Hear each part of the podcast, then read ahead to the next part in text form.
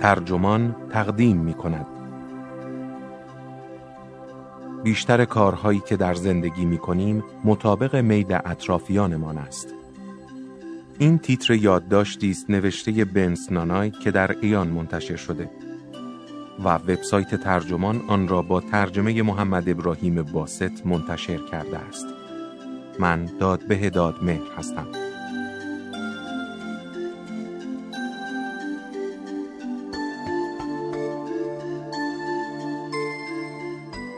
امیال ما چطور ساخته می شود؟ چطور به این نتیجه می رسیم که گوشی فقط سامسونگ، تیم فقط بارسلونا و نویسنده فقط چخوف؟ بله احتمالا برای هر کدام از این انتخاب ها دلایلی داریم. ولی نکته دردناک این است که تقریبا تمام دلایلی که برای چنین ترجیحاتی ردیف می کنیم چیزی جز توجیهات من درآورده نیست. اگر با شکاکیت بیشتری نگاه کنیم اندک اندک واقعیتی تلخ خودش را نشان می دهد. خیلی از چیزهایی که میپسندیم را صرفاً به این خاطر پسندیده ایم که اطرافیانمان آنها را دوست داشتهاند.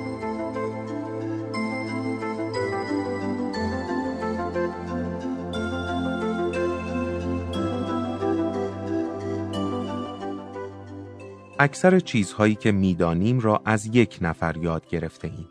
من باور دارم مورونی پایتخت جزایر قمر در اقیانوس هند است.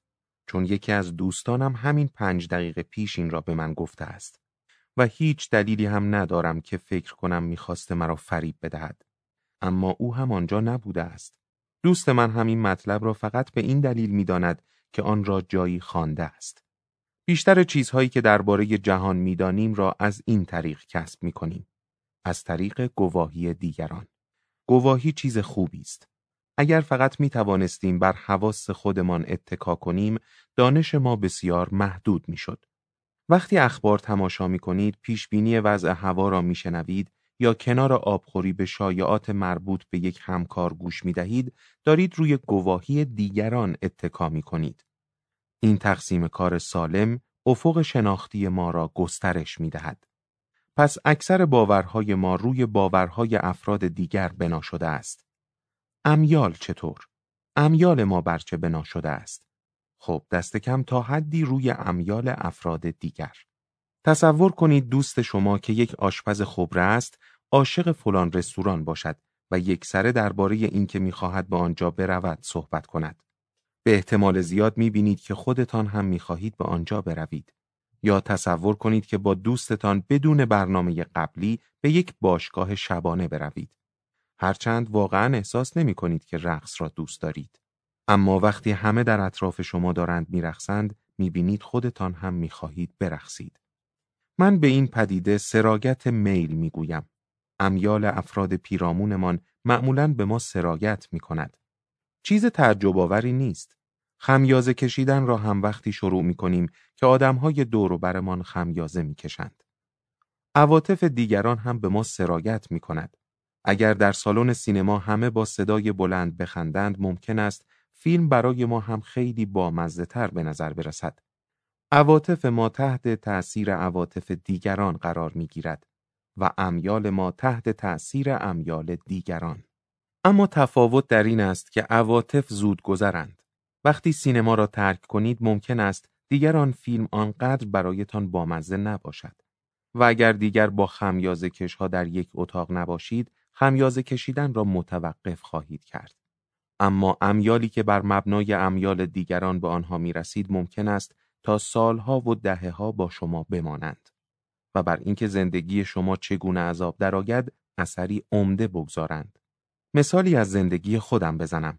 وقتی برای اولین بار به لندن آمدم، آپارتمانی که پیدا کردم از غذا فقط یک بلوک با استادیوم آرسنال که یکی از بزرگترین تیم‌های فوتبال بریتانیا است فاصله داشت. تازه که اسباب کشی کرده بودم هیچ علاقه ای با آنچه بریتانیایی ها فوتبال مینامند نداشتم. اما بعد از اینکه شش ماه در میان هواداران آرسنال پیاده به سمت خانه رفتم و در کافه آرسنال صبحانه خوردم و نوشیدنی های آخر شبم را در بار آرسنال نوشیدم، در میان طرفداران آرسنال که فقط راجع به تیمشان حرف می‌زدند، دیگر کم کم می‌خواستم که آرسنال برنده بشود و هنوز هم می‌خواهم در حالی که سالها از آن زمان گذشته است. اما معمولا امیالمان را در دهه بیست سالگیمان و از هواداران آرسنال یاد نمی‌گیریم. بسیاری از آنها را وقتی که داریم بزرگ می‌شویم از والدینمان و از خواهر و برادرهایمان یاد می‌گیریم. بسیاری از این امیال راجع به اموری هستند که در مقایسه با طرفداری از یک تیم فوتبال احساسات بیشتری را در خود درگیر می کنند. و اینها تا پایان زندگیمان با ما میمانند. مشکل واقعی اینجاست که هر چند در مورد گواهی ها مهارت خوبی برای قربال باورهای نادرست داریم، در برابر شکلهایی از سرایت میل کاملا بیدفاع هستیم. اما اگر این مسئله درست باشد، پس کل ایده خیشتن خودمختار توهمی بیش نیست. بیشتر کارهایی که در زندگی می کنیم حرکات بی برنامه است که به خاطر امیال اطرافیانمان انجامشان می دهیم. چطور به امیال خودمان شکل می دهیم؟ چهار گزینه در اینجا داریم. سناریوی الف بیدار می شوم و شدیدن احساس تشنگی می کنم.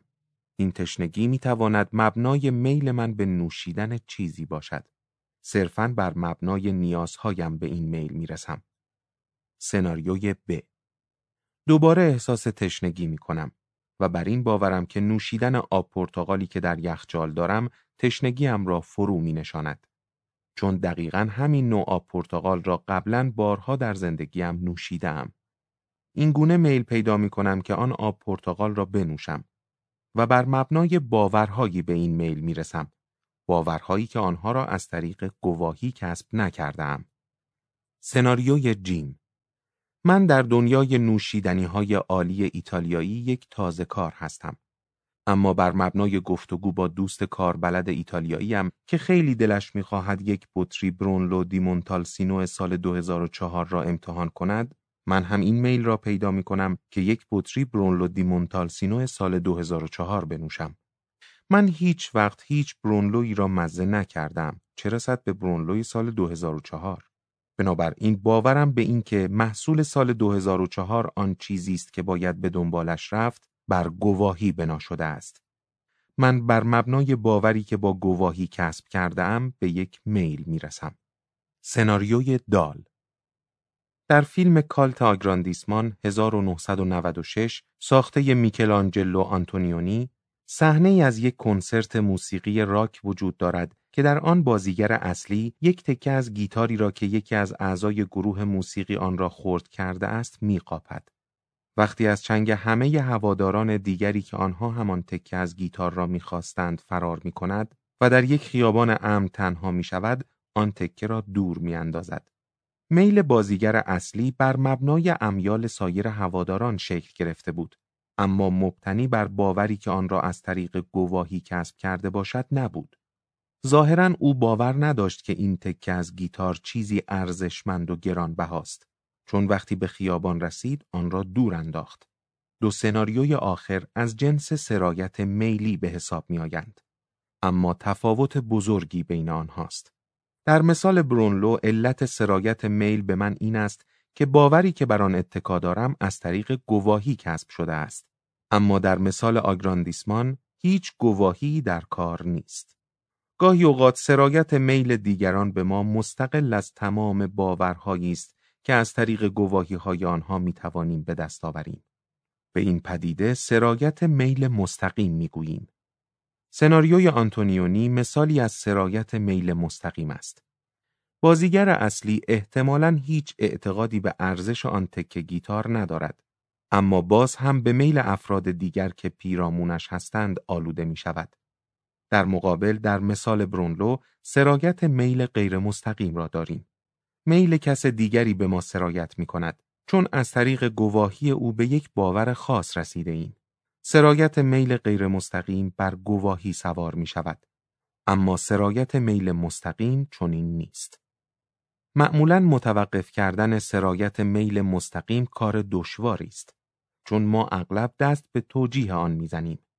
اگر میلی در خود پیدا کنم که بر هیچ یک از باورهایم متکی نباشد یا حتی در تعارض با برخی از باورهایم باشد می توانم میلم را توجیه کنم و به توضیحی من درآوردی برای اینکه چرا فلان چیز را می خواهم برسم. شواهد تجربی پرشماری از روانشناسی اجتماعی داریم که نشان می‌دهند ما برای توجیه و معنادار جلوه دادن کارها و ترجیحات و امیالمان از هیچ تلاشی فروگذار نمی کنیم. وقتی میلی عجیب را در نتیجه سرایت میل مستقیم در خودمان پیدا می کنیم، حتی وقتی آن میل با عمیقترین باورهای مورد قبول ما نیز در تعارض باشد، باید منتظر این قبیل توجیه های من بعد از واقعه باشیم.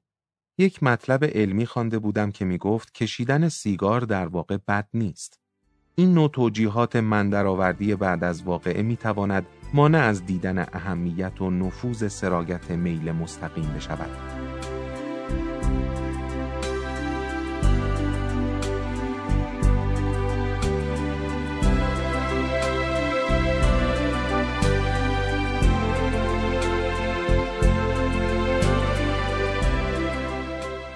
حالا چه کنیم؟ چطور از خودمان در برابر سرایت میل حفاظت کنیم؟ خبر بد این است که بخش عمده ای از سرایت میلی قابل تشخیص نیست. همانند مصری بودن عواطف و برخلاف گواهی.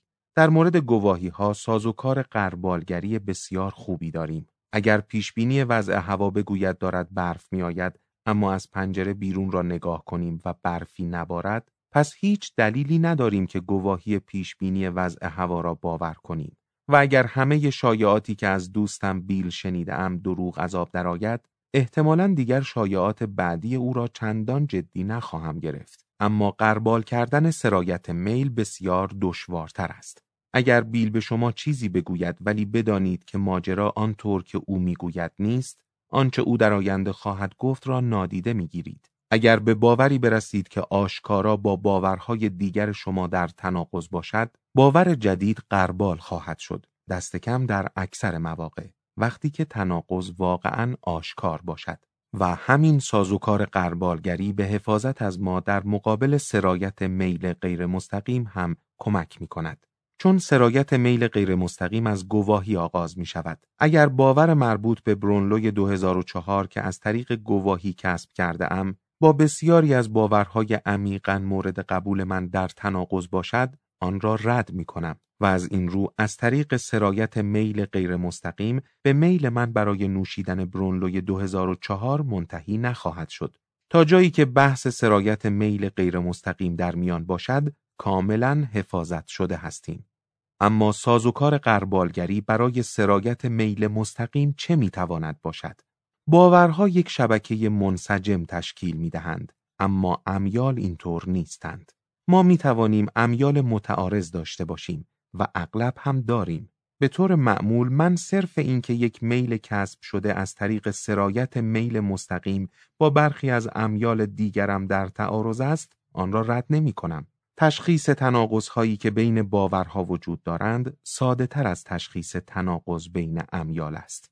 آگهی های بازرگانی سیگار یا نوشیدنی ها شیوه های بسیار کارآمدی برای سرایت میل دیگران به امیال ما هستند. این آگهی ها نمی‌خواهند پیامی به شما بدهند. اگر هم می‌خواستند احتمالاً پیامی می‌دادند که تأثیر گذارتر از پیام های از این قبیل باشد که مردان واقعی سیگارهای یک برند خاص را می‌کشند. این قسم آگهی ها دنبال به راه انداختن یک میل در شما هستند. می‌خواهند سازوکار قربالگری شما را دور بزنند. یعنی همان سازوکاری که احتمالاً علیه سیگار کشیدن و مصرف نوشیدنی های قندی است.